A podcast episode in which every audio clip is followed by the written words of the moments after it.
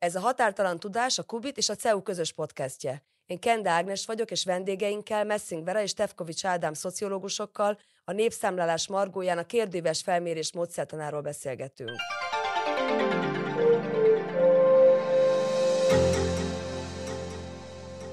Kezdjük azzal, hogy az Orbán kormány nagyon szereti a nemzeti konzultációt, bár hogyha nagyon igazságos szeretnék lenni, akkor ezzel a főváros is idén-nyáron megpróbálkozott egyszer.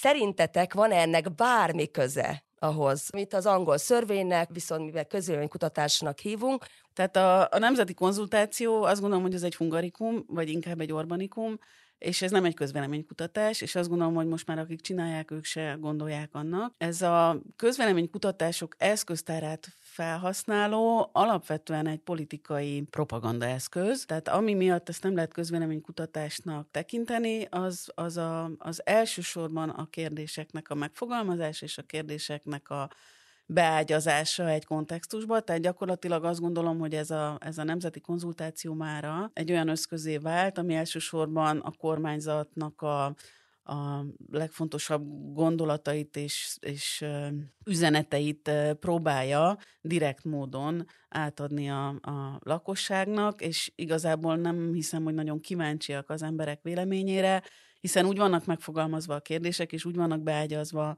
a kérdések, hogy arra nem lehet csak egy, egyféleképpen lehet válaszolni. Tehát, hogy ez nem egy közvéleménykutatás. Ugyanis a közvéleménykutatásnak az volna a célja, hogy megtudjuk, hogy az emberek mit gondolnak. Ez, ez nem az. Na pont ez van a kérdésem, hogy akkor hogyan tudnátok viszont definiálni, hogy mi az, hogy lehet-e valóban valós képet kapni arról, amit gondolnak az emberek. Én szerintem ez egy jó definíció, tehát több dolog van. Az egyik az az, hogy, hogy igen, hogy az a cél, hogy hozzáférjünk, megismerjük az emberek véleményét. Ehhez a kérdőívekben kifejezetten ilyen standard, tipikusan ilyen zárt, tehát válaszlehetőségekkel dolgozó kérdéseket szoktunk írni.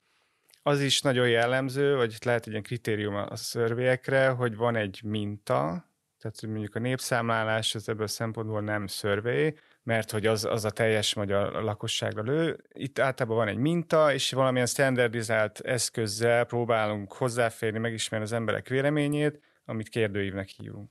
És egyébként ezekkel hozzá lehet járulni mondjuk egy társadalomnak a demokratikus működésmódjához? Igen, szerintem a közvéleménykutatás egy nagyon fontos eszköze egy, egy demokráciának, hiszen egy demokratikus ország az Hát elsősorban attól demokratikus, hogy szabad választások vannak, és ilyen módon tudnak hatalomba jutatni, vagy hatalomból eltávolítani eh, politikai pártokat és vezetőket.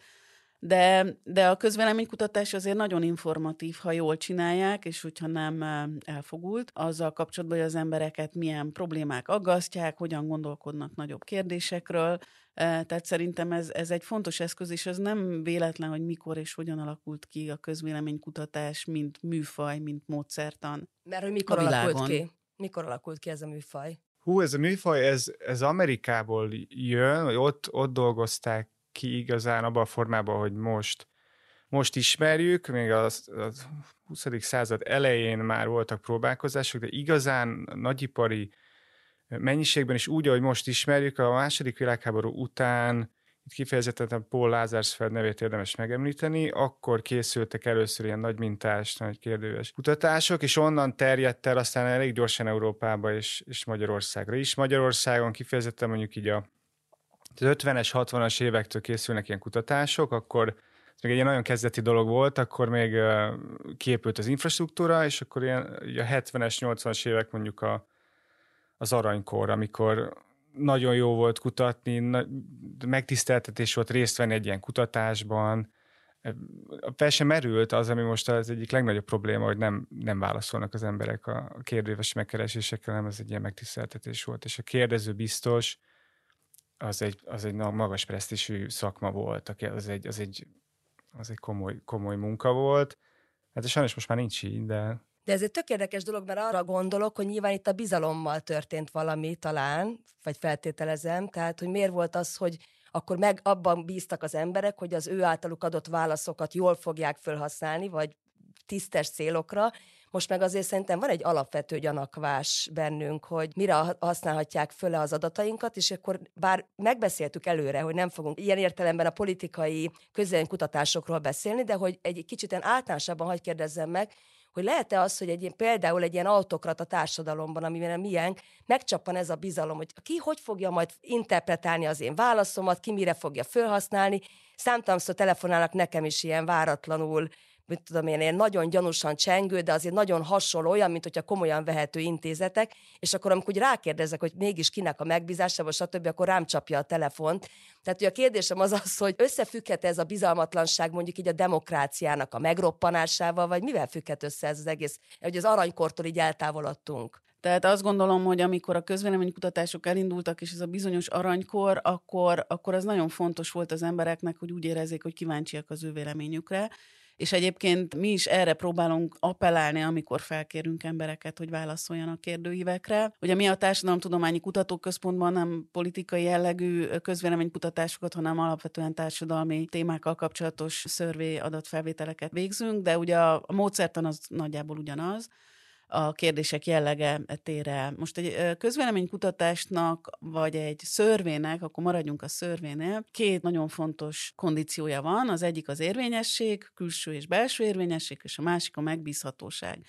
És egy szörvé az ez kell, hogy figyelembe vegye, amikor megtervezik, ha valóban az emberek véleményére, érzéseire, attitűdjeire kíváncsi, és nem valami egyéb ezt, tehát nem eszközként használja. És akkor hát csak így nagyon röviden, hogy mik azok, amikre nagyon kell figyelni. Az egyik az úgynevezett reprezentativitás. Tudom, hogy ez nagyon idegenül hangzik, de ugye ez azt jelenti, és ez nagyon fontos, hogy vajon az az adat, amit mi ott prezentálunk, azból a, mondjuk megkérdezünk ezer embert, az mennyire, mennyire tükrözi a teljes magyar társadalmat. És ennek egy nagyon komoly társadalomtudományi, módszertani eljárása van, amit egyébként Magyarországon elég magas színvonalon űznek. A másik az maga a kérdőív, tehát hogy hogyan kérdezünk, és milyen kontextusba ágyazva kérdezünk, mennyire próbáljuk, vagy pontosabban nem próbáljuk, vagy nagyon figyelünk arra, hogy ne próbáljuk az embereknek a véleményét egyik vagy másik irányba eltolni, tehát hogy semlegesek legyenek a kérdések.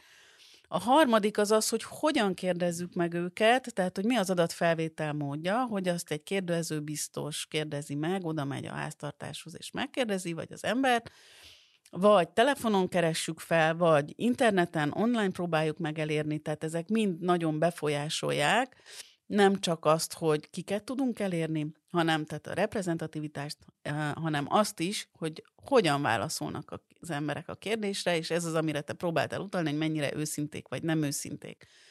Eh, de ez csak egy kicsi szelete ennek az egésznek, hogy mennyire tudjuk a valóságot eh, megragadni ezekkel a közvéleménykutatásokkal. És akkor gondolod, akkor belemeltünk ezeknek a részleteibe, hát mert ezek nagyon még fontosak. az autokrata, illetve a demokrácia hanyatlásáról is egy kicsit szeretném, hogyha megemlékeznétek. Az a helyzet, hogy akár rá is vághatnánk, hogy persze, de nem tudom ezt így rávágni, mert bizonyos dolgokban persze, de más dolgokban nem. Tehát például a legnagyobb fájdalom vagy nehézség most, az a response rate, tehát a válaszadási arány, tehát ha felkeresünk ezer embert, abból hány fog válaszolni, és mondjuk még 15-20 évvel ezelőtt is egy olyan 60-70 százalék az embereknek, tehát több mint fele válaszolt egy ilyen kérdőívre.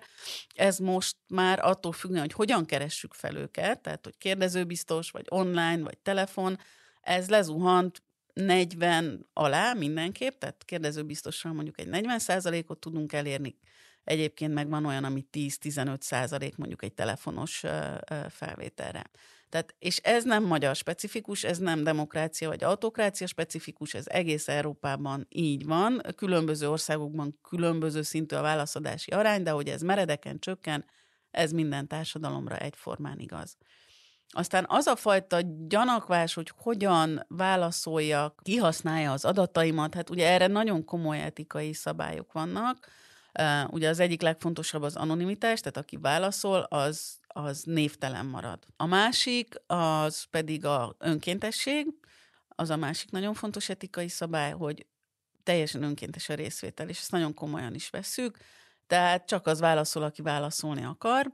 És a, a harmadik meg az, hogy informáljuk őt, hogy mi ez a kutatás, mire fogjuk használni, hogyan használjuk az adatait, hogyan fogjuk feldolgozni az adatokat, és ezután kérünk beleegyezést. Abban reménykedünk, hogy azért meg tudunk győzni embereket arról, hogy nem élünk vissza az adataikkal, mert nem élünk vissza az adataikkal, nem, nincsenek is nálunk az adataik, tehát ezt azonnal leválasztjuk az ő személyes adataikat, amint fölkerestjük őket, rögtön leválasztódnak a válaszaikról, úgyhogy nem, és ezt meg is semmisítjük aztán a, a nagyon gyorsan a személyes adataikat. De hát az kérdés persze, és ez a, ez a különbség egy autokráciában, vagy egy demokráciában, vagy egy hogy mondjam, egy adatközpontú, vagy egy nem adatközpontú társadalom, hogy ezt mennyire hiszik el a válaszadók. Hát igen. igen Mert hogy azért sokan visszaélnek, de nem a társadalomtudományokban, hanem sokkal inkább, nem tudom, tehát más területeken élnek vissza adatokkal, mondjuk Facebook, vagy nem tudom én, social media, vagy ilyen területeken, de, de nem a szörvé. A szörvé az nem. Én nem gondolom azt, hogy, hogy itt a demokrácia anyatlásával lenne egy ilyen összefüggés. Szerintem egyértelmű, hogy van egy általános ilyen bizalmatlanság, tehát hogy kevésbé bíznak az emberek úgy általában mindenben. Van egy van egy elég erősen növekvő ilyen adatféltés, hogy mit csinálnak az adataimmal, ez szerintem független a demokrácia állapotától, ez, ez az internet, közösségi média, ezt látjuk, és ez sajnos ez kihat a szörvé megkeresésekre is, mert egyszerűen összemossák az emberek. Ráadásul összemosnak mindenféle kérdéves megkeresést, a politikai kutatások összemossák az ilyen komolyabb társadalmi munkákkal, stb. Szóval hogy szerintem ez van, meg van egy meg ilyen... A egy ilyen a piackutatásokkal van egy ilyen befele fordulás, hogy most miért, miért vagy te kíváncsi az én véleményem. Ez, az 70-es, 80-as években ez nem volt, hogy tényleg örültek az emberek, hogy valaki megkérdezte őket. És egy kicsit visszamennék a, történeti részéhez, mert az segít megérteni azt, hogy miért csökken a válaszadás hajlandóság 70-es, 80-as évek után jött a rendszerváltás, akkor megjelentek a telefonos kutatások, és szerintem a telefonos kutatások azok elég sokat ártottak, már nem is, nem a tudományos igényű, vagy politikai, vagy társadalomtudományi kutatások, hanem a, az, hogy elkezdték használni piaci cégek direkt marketingre a, a telefonos módszert, és hát ma is az van, már elég régóta az van, hogyha valaki telefonon kutat, közvélemény kutat, akkor úgy kell kezdeni, hogy nem akarok eladni semmit, meg kell győzni szerencsétlen embert, akit felhívnak, hogy nem akar eladni semmit, és, és ez nagyon sokat rontott, meg hát gondoltok bele abba, hogy, hogy milyen drámaian megnőtt a, a kérdéves megkereséseknek a száma az elmúlt két-három évtizedben. Tehát onnantól kezdve, hogy telefonon lehetett bombázni már mindenkit megkeresésekkel, és megjelentek az online kérdőívek, a szakdolgozóktól kezdve mindenki küldözgeti az online kérdőíveket, hogyha elmenjünk egy orvos látogatásra, vagy akár utána is ki kell töltenünk egy kérdőívet. Iszonyatosan sokan kérik a figyelmünket, és, és kíváncsiak a véleményünkre, és ezzel beterítődtek az emberek. Pár hónappal ezelőtt ebből hatalmas felhördülés volt tulajdonképpen, legalábbis mondjuk a, a médiában ez azért szépen megjelent, hogy mennyi a népszámlálási adatok megérkeztek, az első adatok, és akkor kiderült, hogy egyrészt a vallásosoknak egy jó nagy része nem, vagyis a vallásos kérdésre nem válaszoltak, hogy egyáltalán ők micsodák. Engem például személyesen kutatóként az is nagyon izgat, hogy a romák most százezerrel kevesebben vallották magukat romának, mint mondjuk tíz évvel ezelőtt. És nem is ezt akarom kérdezni, hanem ebből kiindulva, hogy ö, ti, nektek biztos nagyon nagy tapasztalatotok van azzal kapcsolatban, hogy az emberek milyen kérdésekre válaszolnak örömmel, mi az, ami kényelmetlen neki, mi az, ami már átlépett egy határt, és ezt hogy lehet össze tulajdonképpen összekötni azzal, hogy ki az, aki és milyen módon kérdezi tőle. Tehát, hogy személyesen, vagy online, telefonon, stb., hogy erről egy kicsit meséljetek nekünk, hogy, hogy ez hogy néz ki.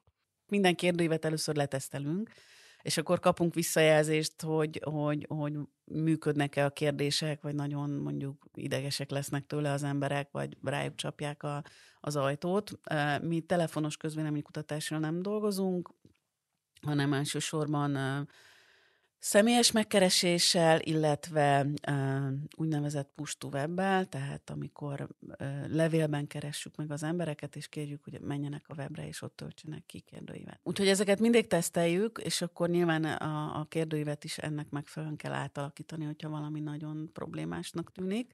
Ez különösen nehéz nemzetközi összehasonlító kutatásnál, mert tehát ami kapcsán én erről tudok beszélni, az a, az a European Social Survey, ami az összes, gyakorlatilag az összes európai országban készül, és ez önmagában is egy nagyon nehéz dolog, hogy hogyan lehet kérdéseket úgy megfogalmazni, hogy a Balkántól Svédországig, Izlandon keresztül, Portugáliáig mindenhol ugyanazt értsék, és ugyan, ugyan, ugyanúgy értelmezik a kérdéseket. Szenzitív kérdések kapcsán az a, az a viszonylag konzisztens eredmény a nemzetközi szakirodalomból, hogy a kérdezőbiztosan történő kérdezésnél, tehát a személyes kutatásnál, vagy akár telefonosnál is kevésbé válaszolnak őszintén az emberek, mint hogyha papír alapon vagy online kell kitölteni.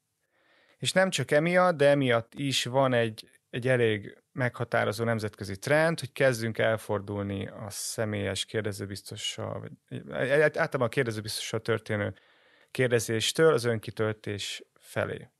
És ennek egy, egy nagy része az a kérdezőbiztosokkal függ össze, mert hogy elég sok kutatás mutatja azt, hogy a kérdezőbiztos személye az bizony hatással van a válaszadásra. Most nekünk van egy-két ilyen kutatásunk, az egyiket a Sigbandival csináltuk, vagy hát ezt ő csinálta, és együtt dolgoztuk fel. Ott például azt találtuk, ott a kérdezőbiztosok is kitöltötték ugyanazt a kérdőívet, és a boldogságot mértük, és találtunk egy pozitív korrelációt a kérdezőbiztos boldogsága és a válaszadó boldogsága között. Tehát, hogyha boldog volt a kérdezőbiztos, akkor boldog volt a, a válaszadó is. Nem, nem nagyon tudjuk, hogy ez hogy lehetséges, hogy mi történik ott az interjú szituációban. Mi csak ezt megfigyeltük, és ennek nem annyira örülünk, ezt nem szeretnénk, hogyha tehát az lenne az ideális, hogyha valami véletlenszerűen lenne ez a dolog.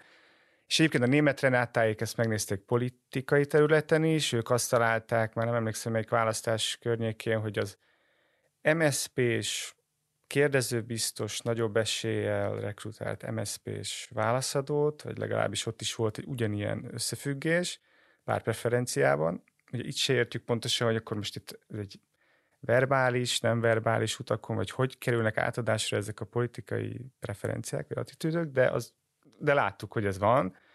És ugye ezt megcsináltam, hogy megnéztük telefonos kutatásban, hát ott meg aztán pláne nem várná az ember, hogy telefonon, hogy, hogy adja át a kérdező biztos a dolgokat, és azért ott nem is, azt nem is találtam, hogy mondjuk a Fideszes Fideszest talál, hanem ott az, az volt az érdekes, hogy azok a kérdezőbiztosok, akik nem válaszoltak a párpreferencia kérdésekre, vagy azt mondták, hogy nem tudják, hogy bizonytalanok voltak, ott nagyobb volt az esély, hogy maga hogy a válaszadó sem adott választ, nem tudta, nem válaszolt. Lehet, hogy akkor ők nem erőltették annyira, hogy tudjuk pontosan, de hogy na szóval erre elég sok kutatás van, és ezért azt gondoljuk, hogy ezeknél a szenzitív kérdéseknél az online sokkal jobban tud működni, ott egy ilyen privátabb szituációban otthon az ember megbízhatóban válaszol.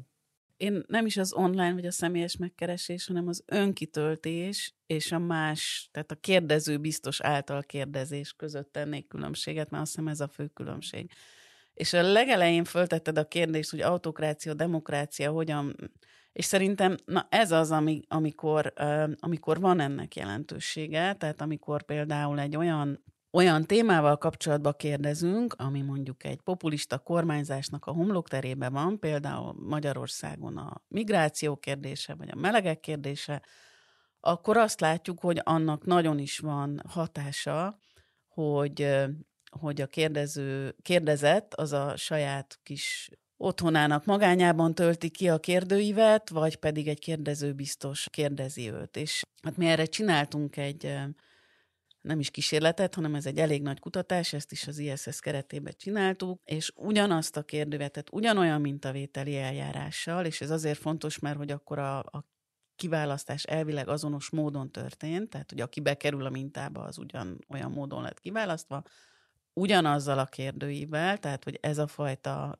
torzítás sincs benne. Az egyetlen különbség az az, hogy saját maga töltötte ki, vagy egy kérdező biztos kérdezte. És összehasonlítottuk pont ezt a kér- két kérdést, a, a melegekkel és a, a, és a bevándorlókkal kapcsolatos attitűdöt, és ugye azt mi tudjuk, hogy Magyarország mindig nagyon elutasító volt mondjuk migrációval kapcsolatban, az európai térképnek a legszélén helyezkedett el, és az 2015 után meg gyakorlatilag leesett erről a térképről, tehát olyan elutasító volt a magyar társadalom, hogy semmilyen más országhoz nem hasonlítható volt, és ezek mind kérdezőbiztosok által kérdezett kérdőívekre adott válaszok. És akkor most 2020-ban és 2022-ben csináltunk egy olyan vizsgálatot, ami önkitöltős, tehát ugyanúgy, ugyanolyan mintavétellel megkerestünk levélben embereket, és megkértük, hogy menjenek online, és töltsék ki, és aki nem töltötte ki online, annak küldtünk papíron egy kérdőívet.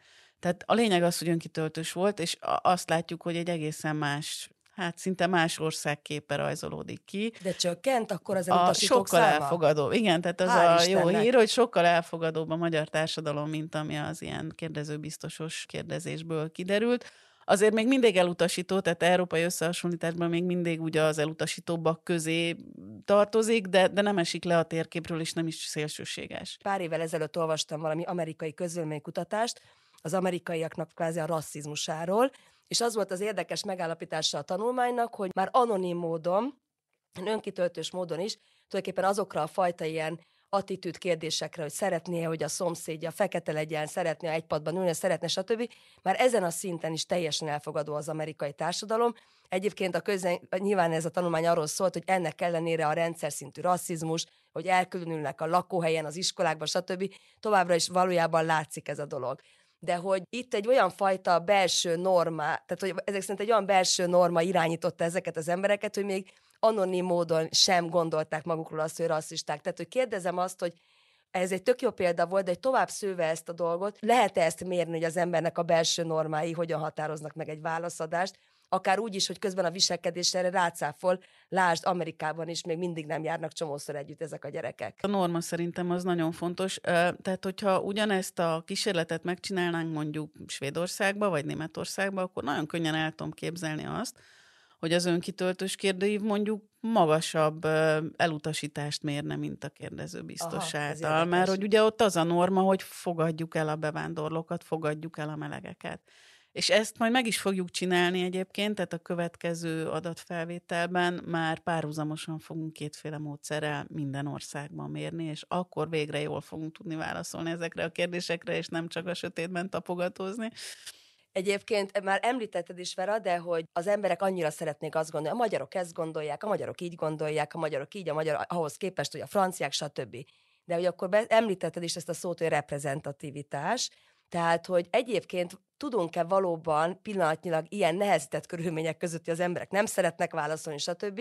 Tehát, hogy van-e reprezentatív munta, tudunk-e valamit a társadalomról, és akkor egy kicsit én majd arról is szeretnék titeket kérdezni, hogy kik azok, akik mindig kimaradnak, és akiket sose lehet elérni ezeknek a kérdéveken keresztül. Oké, okay, hát először is olyan, hogy reprezentatív minta, ez sajnos ez így nem értelmes ez a, ez a, ez a kifejezés, tehát hogy reprezentatív tud lenni egy minta nem, életkor, vagy különböző ismervek mentén, tehát hogy, és ugye ez azt jelenti, hogy jól tükrözi mondjuk a nemi arányokat, amit, ami egyébként a populációban megvan, vagy az akármilyen más arányokat, és az, hogy van-e reprezentatív minta, most ennél maradunk, igen, tehát hogy azért nem, mi, mi azt gondoljuk, hogy lehet ma még Magyarországon kérdőívezni, ezért is csináljuk.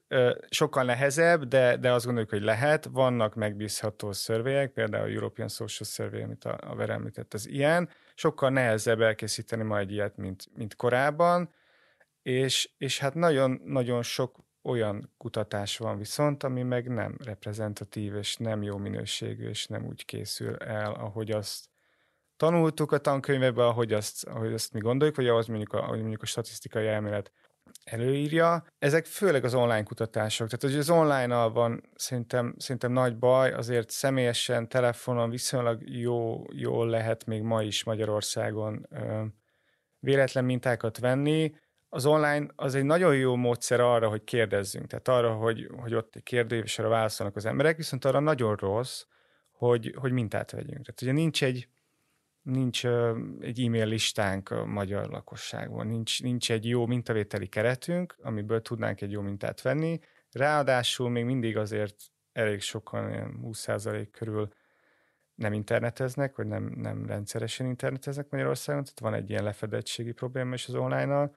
Viszont nagyon sok online kutatás van a sajtóban, nagyon sokat olvassuk ezeket, hogy az emberek x százalék, és hogyha megnézzük a mozertani leírást, akkor kiderül, hogy ez egy Facebookon, vagy akárhogy ilyen hirdetésekbe kirakott kérdői volt, ami semmire nem reprezentatív. Nem, hogy a magyar lakosság, de még az újságírók is nagyon kevéssé képzettek amúgy, hogy hogyan kell szörvét olvasni.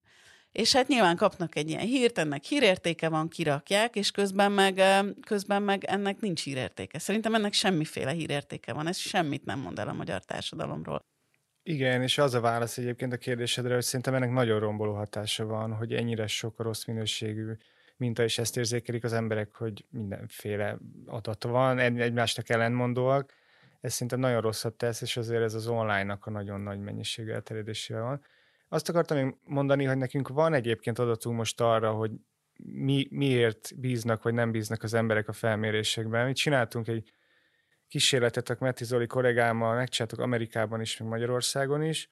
Azt csináltuk, hogy az emberek kaptak, egy online kérdői volt, kaptak hipotetikus leírásokat, hipotetikus kérdés, mint ahogy az újságban olvasott, hogy akkor az emberek x százaléka ott az volt, hogy ilyen az ingázók kapnának adókedvezményt, és ezt a az emberek x százaléka támogatja, vagy nem támogatja, és, és volt egy politikai ilyen szöveg is, ahol pedig a migrációt vettük elő, és, és azt variáltuk véletlenszerűen ezekben a leírásokban, ez egy kísérlet volt, hogy, hogy a felmérésnek milyen módszertani milyen módszertani információk vannak a felmérésről, például az, hogy reprezentatív vagy nem, véletlenszerű volt a kiválasztás, vagy nem, mekkora volt a minta, itt voltak 100 ezer, meg 10 ezer fős minták is, hol jelent meg a kutatás, a politikai témánál ott volt HVG és Magyar Nemzet, illetve hogy mi volt az eredmény a szörvényt. Ezeket variáltuk teljesen véletlenszerűen, és az emberek négy ilyenre válaszoltak, és azt kellett megmondani, hogy mennyire bíznak ebben a felmérésnek az eredményeiben. És akkor az jött ki, hogy hát a módszertani információk sajnos elég keveset magyaráznak a bizalomból, minden nem lepődtünk meg, ez már ez egy németországi kísérletnek a replikáció, a németeknél se számított sokat, Amerikában sem, Magyarországon se. Sokkal többet számít az, hogy például a magasabb végzettségűek jobban bíznak mindenben, a, a fiatalok is talán jobban bíztak. Többet számít az, hogy bízik-e valaki a tudományban, ezek a dolgok sokkal többet számítanak. Egy dolog azért mégiscsak számított, ez a mintaméret. Tehát az valahogy úgy tűnik, hogy azt értik az emberek, hogyha, hogyha egy nagyobb minta van, akkor az, az talán ezért megbízható, abban jobban bíznak. A rossz hír az egyébként, hogy ez nem így van. Tehát, hogy az online, az online kutatásoknál pláne nem így van, tehát, hogy nem az a legfontosabb, hogy mekkora a minta, tehát lehet egy minta százezer fős is, az a helyzet, hogyha az nem véletlenszerű, nem jól van elkészítve, akkor egy ezer fős reprezentatív jó minőségű minta sokkal pontosabb adatokat ad. De minden esetre ez, ez kijött, hogy a magasabb mintaméret az, az számított, semmi más egyébként nem, tehát az, hogy reprezentatív, az nem, az nem igazán számított. És, és viszont az számított, hogyha, hogyha hogy, a, hogy az egy, a válaszadó mit gondolt egyébként arról a kérdésről, ami az, a, a hírben benne volt. Tehát, hogyha ő mondjuk támogató volt a migrációval szemben, és az jött ki, hogy a magyarok többsége támogató a kutatásban, akkor ő bízott abban, abban a, és hogyha ellenkezője jött ki, akkor viszont nem bízott benne, ez a motivated reasoning az angolban. Úgyhogy az is érdekes volt, az is, és hát e, egyáltalán politikai attitűdök, azok, szám, azok többet számítottak, mint a módszertani információk, ami nem, szerintem nem annyira jó, és az lenne jó, hogyha, hogyha, hogyha tudatosabban tudnák az emberek olvasni ezeket a cikkeket, és az többet számítana, hogy véletlenszerű a minta, stb akkor ennek fényében hogyan érdemes olvasni a sajtóban megjelent adatokat? Szerintem azt nagyon fontos tudni, hogy um, amikor ilyen nagyon szép ábrákat látunk, megolvasunk, akkor mindenképp érdemes megnézni, hogy hogyan készültek azok az adatok, tehát mi a forrása. Um, tehát erről, ezzel kapcsolatos információkat egy tisztességes cikk az közöl a cikk végén illetve hogy mi volt a pontos kérdés, amit feltettek. És hogyha ezek nem szerepelnek a, a cikkben, vagy a leírásban, akkor szerintem azt nem érdemes elolvasni ezt a cikket, annak nincs információtartalma. Akkor ki az, akiket sose lehet elérni ezekkel a kérdőívekkel? Társadalmilag meghatározhatóak ezek a csoportok, vagy nem? Hát ez egy nagyon-nagyon jó kérdés, és mivel nem tudjuk őket elérni, ezért ezt nem is tudjuk, hogy pontosan kik ezek de azért nyilván vannak hát informed guess, tehát ilyen jó, jó, jó megalapozott feltevéseink erről. Tehát akiket nem tudunk elérni, vagy akiket nagyon nehéz elérni, azok a legszegényebb, tehát legmarginalizáltabb helyzetben lévő, és akkor itt iskolai végzettség, anyagi helyzet, településtípus, és a legmagas, tehát a legmagasabb státuszú embereket, tehát az ilyen igazán nagyon jól menő, gazdag uh, embereket nehéz nagyon elérni. A legkönnyebb, ez, erről szoktunk nevetgélni, ez a sztereotípia, ez a, ez a 65 éves Marinéni a, a, a, a faluban, őt a legkönnyebb elérni van, mindig van egy nagyon erős torzítás a nők felé, főleg, hogyha ez ilyen kérdezőbiztosos kérdőív. Na, tehát ami a, a visszatérve a kérdésre, a, a, a, leg, a, a társadalomnak a két szélső pontját nagyon nehéz elérni, különböző okokból, de mind a két ok az gyakorlatilag a bizalom teljes hiányára vezethető vissza. Tehát, hogyha nagyon marginalizált helyzetben élő emberekre gondolunk, akkor ők nem nagyon fognak válaszolni. Eleve a kérdező biztos se nagyon akar oda elmenni. Tetején lévők oda meg nem lehet bejutni. Tehát, hogy egyszerűen nem fogja fölvenni a telefont, nem, fogja, nem fog válaszolni egy e-mailre, és nem fogja beengedni a kérdező biztost. Tehát ez a két véglet. Illetve akiket hát rendszeresen nem tudunk elérni, és ez egyre, egyre jelentősebb Magyarországon is, az a ideglenesen külföldön, úgynevezett ideglenesen külföldön tartózkodók, tehát ők benne vannak még a, a népenség nyilvántartóba, és ugye ezt most a, a, a népszámlálás is belefutott ebbe, hogy ők, ők ugyan benne vannak a magyar népességben, meg a népesség nyilvántartóba, csak éppen nem itt élnek. És ez egy egyre nagyobb népesség Magyarországon. Nekem ez a, ez a kettő jutott Igen, én annyival nekem. egészíteném ki, hogy a, az alacsony végzettségűek tipikusan, és mindig is így volt, tehát hogy ebben nincs nagy változás, szerintem mindig így volt. A fiatalok, tehát hogy őket, őket tényleg egyre nehezebb, és arra panaszkodnak a fielden a kollégák, hogy, hogy még ha ki is tölt egy kérdőívet, a következőt már nem fogja. Tehát, hogy könnyebben is morzsolódnak le, alapból kevésbé válaszolnak, és könnyebben is morzsolódnak le. És hát ugye a témától is függ, tehát, hogy például a politikai kutatásokban nyilvánvalóan az fog bekerülni, az fog válaszolni, akit érdekel a politika. Hát, hogy, hogyha megnézi az ember egy ilyen, mondjuk egy tele, telefonos mintát ismerek jobban, ott ott a politikai érdeklődés, meg a politikai aktivitás iszonyatosan magas. Tehát szinte mindenki eljár szavazni azokból a, azokból a mintákból, és azok, akiket nem érdekel a politika, hogy nem megy a szavazni, nem is kerülnek be a kutatásba. Visszatérve a kérdésedre, tehát hogyha nézzük ezt a trendet, hogy megy lefelé a válaszadási hajlandóság, a legpesszimistább az, hogy elfogynak a válaszadóink, és akkor majd csak egymást fogjuk kérdezgetni. De azért szerintem ennyire nem rossz a helyzet, ráadásul azt tenni még hozzá, hogy azért az, hogy hogy, hogy eltérő hatékonysággal élünk el csoportokat, ez a differenciált nem válaszolásnak hívjuk ez, ez nem feltétlenül tragédia egyébként. Tehát most gondoljunk bele, hogy tegyük fel, hogy mondjuk több nőt érünk el, mint férfit, de ha mondjuk attól függ, hogy mit mérünk. Tehát, hogyha mondjuk mi az antiszemitizmust akarjuk mérni, és azt látjuk egyébként, hogy a férfiak és nők egyáltalán nem különböznek antiszemitizmus szempontjából, tehát ugyanannyira antiszemit férfi nő, akkor nem olyan nagy baj, hogy több férfi kerül be a mintába. Akkor nem fogja rontani a besléseinket, nem lesz rossz hatása. Attól függ, hogy mekkora probléma a nem válaszolás, hogy mennyire függ össze az a tényező azzal, amit mérni akarunk. És ugye például Amerikában a, ugye hát voltak elég nagy bakik a legutóbbi választásokon, a választási előrejelzéseknél, és ott arra jutottak utólag, hogy az lehet a probléma, hogy egész egyszer, hogy ott ilyen politikai alapú differenciált nem válaszolás van, tehát hogy kisebb eséllyel kerülnek be a Trump szavazók a mintákba. Ott ők erre jutottak, és ugye ott pont az a probléma, hogy a politikával összefüggésben van az, hogy ki válaszol és ki nem. Mi ezt Magyarországon azért nem érzékeljük ekkora problémának, de az is lehet, hogy, hogy lesz ilyen, de hogy Amerikában ez is lehet. Annyi beszéltünk a módszertanról, hogy mégiscsak benne vagytok ebben a ti általatok European Social Survey-nek, magyarul ezt most le is fordítottam, Európai Társadalmi Felmérésnek a tulajdonképpen a magyarországi lebonyolítói vagytok, hogy ha most így hirtelen nek, nektek szegezem ezt a kérdést, mi az a két-három legérdekesebb eredmény, amiben mondjuk a legkiugróbbak a magyarok a többiekhez képest, vagy ami titeket a legjobban meglepetett, mi az, amit mégiscsak akkor legyen egy példa arra, és hogy mire használjuk azt a sok dolgot, amin egy órája beszélünk. Tudtok ilyet mondani nekem? Akkor én mondok egy kicsit a European Social Survey-ről, ami egy nagyon, nem csak módszertanilag nagyon jó dolog, hanem azért nagyon jó dolog, mert hogy 31, illetve 33 ország vesz most már részt bennem, és 2002 óta zajlik. A kérdések nagy része azonos 2002 óta, és ez egy, ezt úgy hívjuk, hogy infrastruktúra, tehát egy társadalomtudományi infrastruktúra, szabadon hozzáférhető, mindenki megtalálhatja online. Milyen kérdéseket tesznek fel ebben a kérdőívben az embereknek?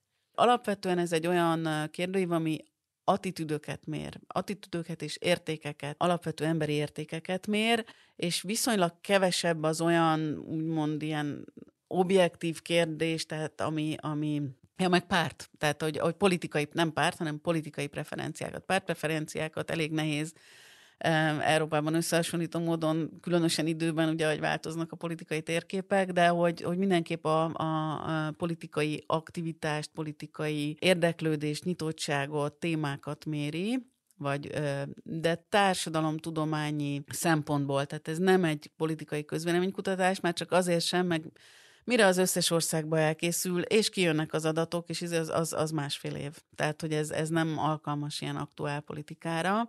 Arra viszont, hogy hosszú távú trendeket nemzetközileg összehasonlító módon mérjen, arra viszont nagyon is alkalmas.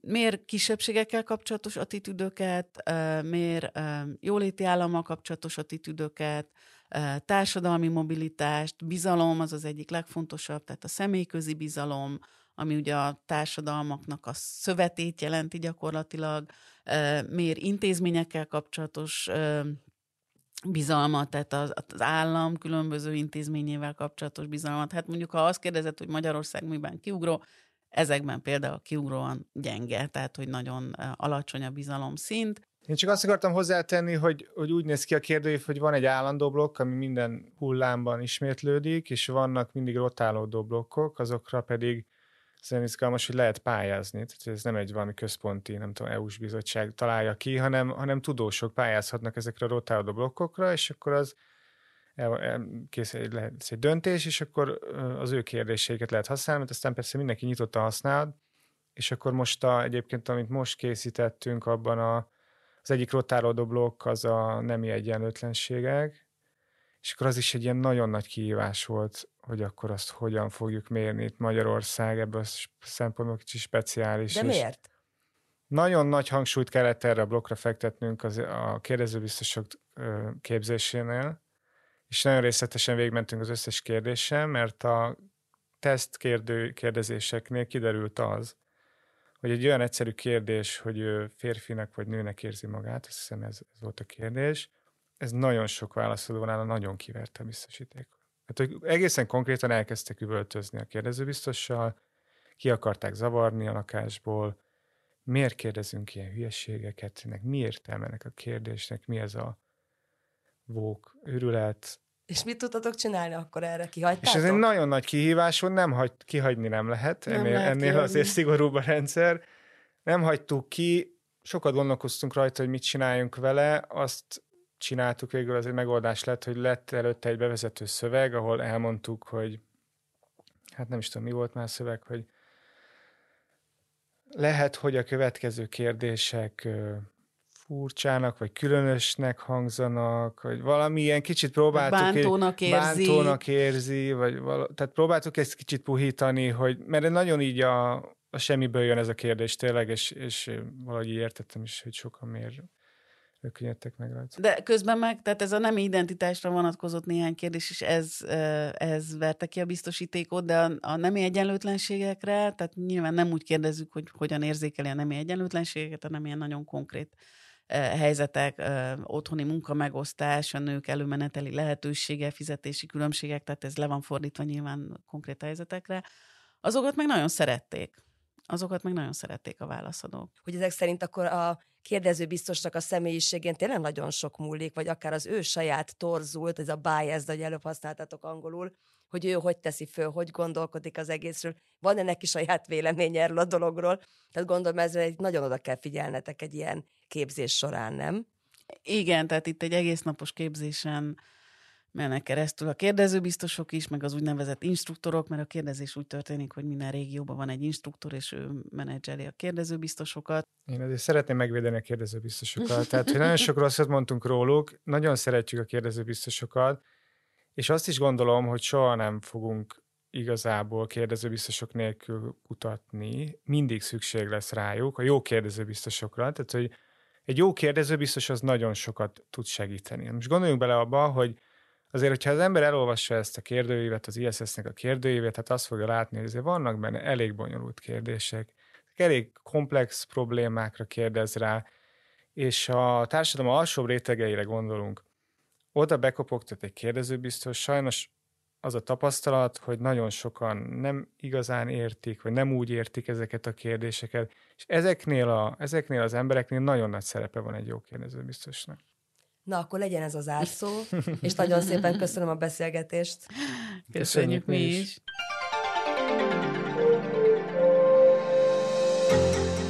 Köszi, hogy velünk voltatok, ez volt a Kubit és a CEU közös podcastje, a Határtalan Tudás.